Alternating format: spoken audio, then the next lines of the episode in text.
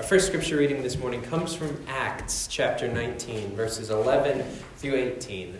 One of my favorite uh, lesser read Bible stories. Hear now the word of the Lord.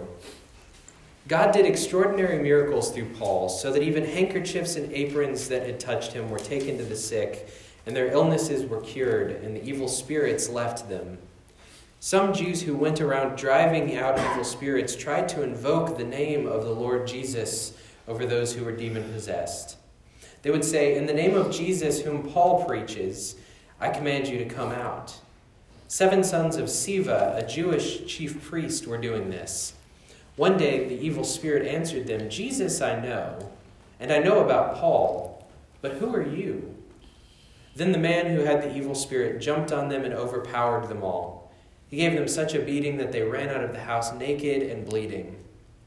When this became known to the Jews and Greeks living in Ephesus, they were all seized with fear, and the name of the Lord Jesus was held in high honor. Many of those who believed now came and openly confessed their evil deeds. Our second scripture reading this morning comes from the Gospel of Mark, chapter 1, verses 29 through 34. Hear now the word of the Lord. As soon as they left the synagogue, they went with James and John to the home of Simon and Andrew. Simon's mother in law was in bed with a fever, and they immediately told Jesus about her. So he went to her, took her hand, and helped her up. The fever left her, and she began to wait on them. That evening, after sunset, the people brought to Jesus all the sick and demon possessed. The whole town gathered at the door, and Jesus healed many who had various diseases he also drove out many demons, but he would not let the demons speak because they, know, they knew who he was. This is the word of God for the people of God. So, for the past several weeks, we've been talking about the ways that we can begin to see God's work in our lives and in the world all around us. We've been focusing on this simple question, and that is how can we know what the best way to live would be. Of course, that is to say, how can we know how to live faithfully? But how can we live faithfully if we don't know what God wants or even what God is like at all? It's a good thing, and this is what we've been talking about, that God has revealed himself in many different ways. When we started off with this, this discussion, we started by talking about kind of big picture ideas, the facts that we can see how God has worked before, and that that can help us to understand how God might be working now. We talked about the fact that by looking back honestly, without embellishment, at the ways that God has worked in our own lives, that we can begin to see what God might be doing. After all, if we look back and hope to see what we wish God had done, then we risk missing what God actually did. But if we can see that, then we can see what God might be doing right now. And beyond that, we also talked about the fact that we can come to better know God by studying what He's done in Scripture. After all, these are accounts of the work that God did in the lives of the faithful. And if we're going to use Scripture so that we can best understand how God has revealed Himself, then where better to look than at the miracles that Jesus worked while He walked among us here? Last week we looked at the first miracle that Jesus performed, the miracle at Cana during the wedding when they were running out of wine, and so Jesus' mother asked him, Can you do something about this? And what he did was bring not just what had already been. Jesus didn't just get the party back to where they'd started, but rather Jesus came and changed water into wine that was better than anything that they'd had before. And we saw that God is a God who uses the common things of our lives, the everyday bits and pieces which we might find most boring or monotonous, to do extraordinary things. And so this morning we continue looking at the miracles of Jesus.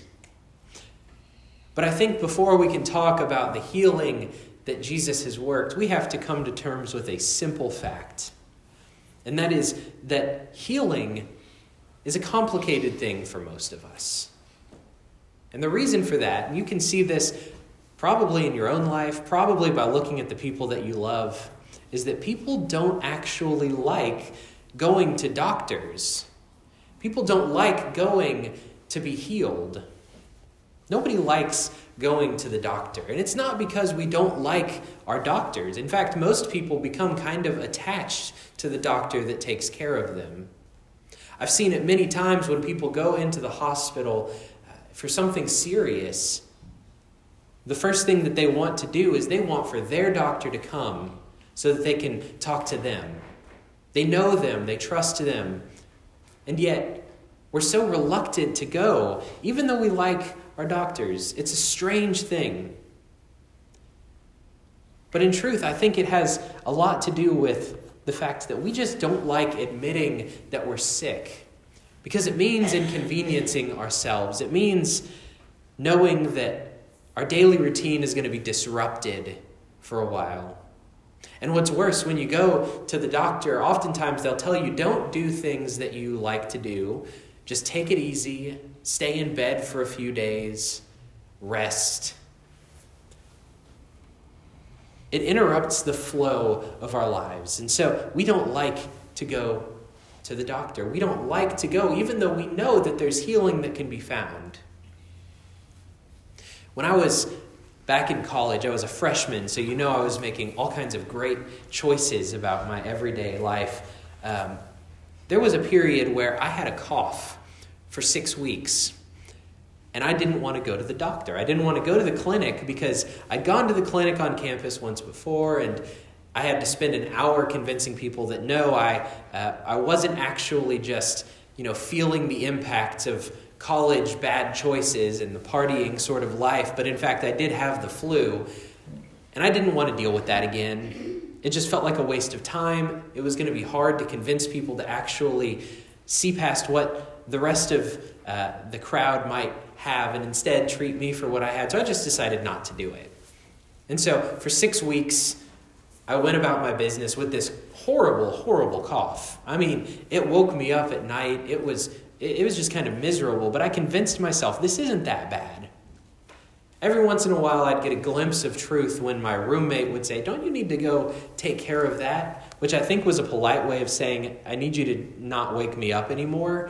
Uh, but I didn't. Until finally, a long weekend came about, and I went back home. I came back uh, to San Antonio, and it was a Friday, so my parents were at work, but my grandparents weren't. So I went to their house, and uh, the first thing that my grandma asked me was, "How long have you had that cough?" So I told her, "Oh, it's not. It's not that big of a deal. It's been, you know, it's been a couple of weeks, but uh, it's getting better." And so I left there and went back went back home to get myself settled in. And my mom got home from work, and the first thing she said to me was, your grandmother called me and she told me that you need to go to the doctor. And so I did. I, I finally listened and I went to the doctor and he said, It's nothing to worry about. It's just a post infectious cough, normal fare. Uh, it'll, it'll get better uh, as you continue to heal. But what jumped out at me from that was the post infectious part. What I'd missed because I'd been so stubborn was that I actually had been sick. I'd been sick for a long time, in fact, six weeks. I'd been dealing with this. And just because I pretended that it wasn't that big of a deal didn't mean that it wasn't. When we see the scriptures this morning, we find people coming to Jesus for healing. This isn't something that would have been as simple as us going to the doctor now. These were times before uh, medical care was quite where it is today. And what's more, we know that the uh, detail here about as soon as the sun set, people went means that this happened on the Sabbath. So people couldn't go until the sunset because Sabbath runs from sunset to sunset. But as soon as they were able, As soon as it was permitted for them to go, they went and found Jesus, a man who they didn't even know, with the hope that he would be able to bring them healing. They came with their sick, with their ill and diseased, and they came with their demon possessed as well, it says, and the whole town gathered at the door. They knew that there was a hope that could be found in this man. So, what does this show us about God? After all, we're talking about God's self revelation, how God has shown us what we can't see on our own. So, through this work that Jesus did, through the compassion that he had on all of these sick people, what can we see about God? We see it in the approach in the confidence that the people came with. Simply that they knew that there was healing to be found in Jesus. This tells us a couple of things. First, the fact that Jesus healed these people tells us that God is a God of healing. It tells us that he worked in the lives of these people and he cared about the individuals who came and he cares about each one of us as well. He cares for us in our burdens and in our sickness and in our pain.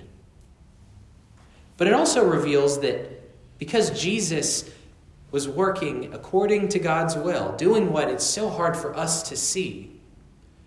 Because he knew the will of God, because it was the will of God for him to be there in the first place, we can see that sickness wasn't a part of the design. If you look back at the very start of things, if you look back all the way to Genesis, what you find is perfection.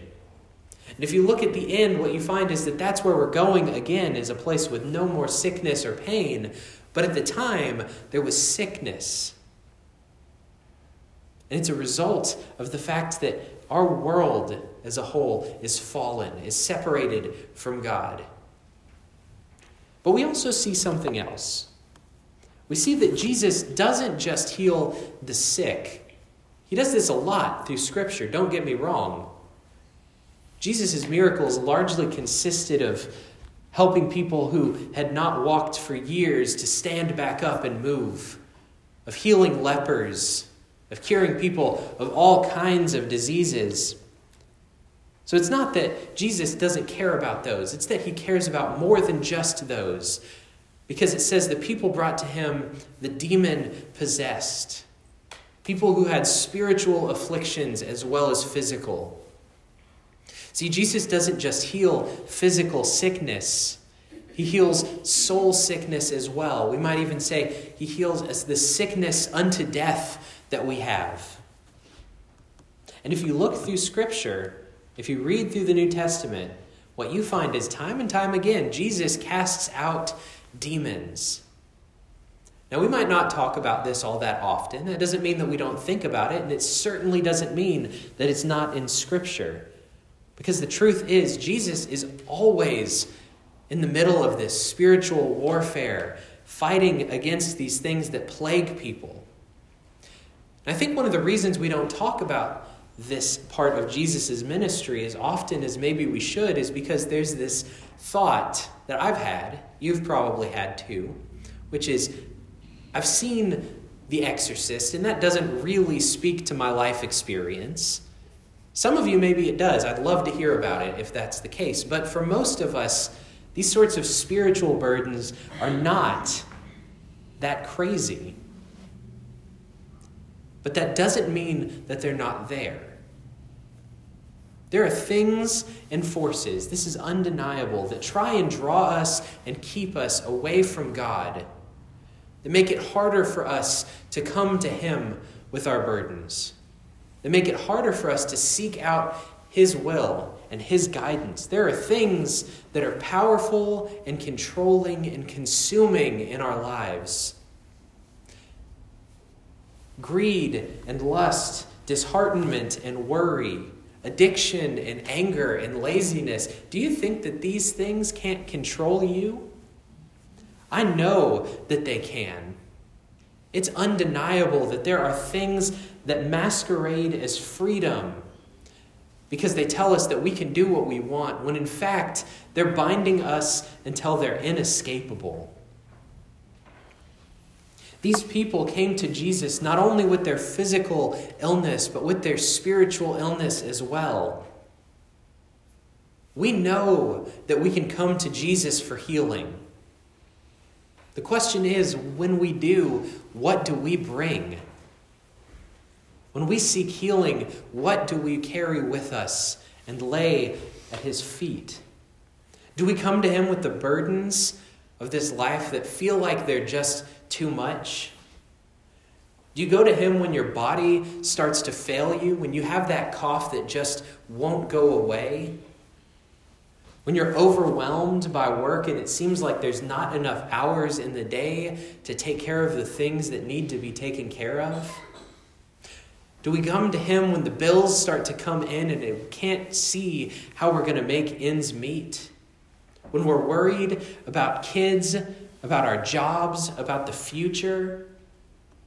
Friends, it is good for us to come to Jesus with these sorts of things, with these everyday burdens that so many of us feel.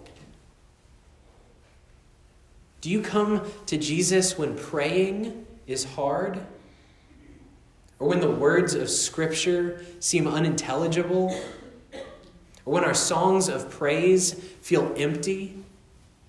Because we should come with those things as well. Do you come to Him with the spiritual illness that we'd rather ignore? Friends, we don't like going to the doctor because we don't like admitting that there's a problem. We don't like losing the freedom that comes with innocence, with ignorance, rather. It's inconvenient and it feels weak to admit that we need help and healing. But here's the thing we are weak. We can't do this on our own. We may like our doctors as people, but we don't want the healing. Friends, it's one thing to like Jesus as a person but we have to ask ourselves do we want the healing that He comes to offer? Because He gives us a prescription, and it's simple. He tells us to go and be washed clean by the waters of baptism, to join Him at the table for a good meal. And then, as He told many all throughout His ministry, to stand up and go and sin no more to leave behind the burdens and the sickness that we've known and to follow Him instead. Friends, the power of Jesus is so great, it's so complete, that the things that control us, which we feel powerless against, are themselves powerless to even speak in His presence. And in His power, He sets us free not in this false freedom that says we can do what we want, but in that true freedom that says we can do what we were made for. We can know life in abundance. We can know joy because freedom is about more than just what you do. Freedom is about what controls you. We know that we can come to Jesus with all of our burdens, with all of our sicknesses and we can find healing. We know that Jesus sets us free from the bonds of sin and death. And most of all, as we see here in this miracle, as Jesus himself revealed, he sets us free to live a full life, an abundant life of wholeness and wellness and joy and unconditional hope. And it's only because in Him we can find healing from what really plagues us. Thanks be to God who lets us come to Him. Amen.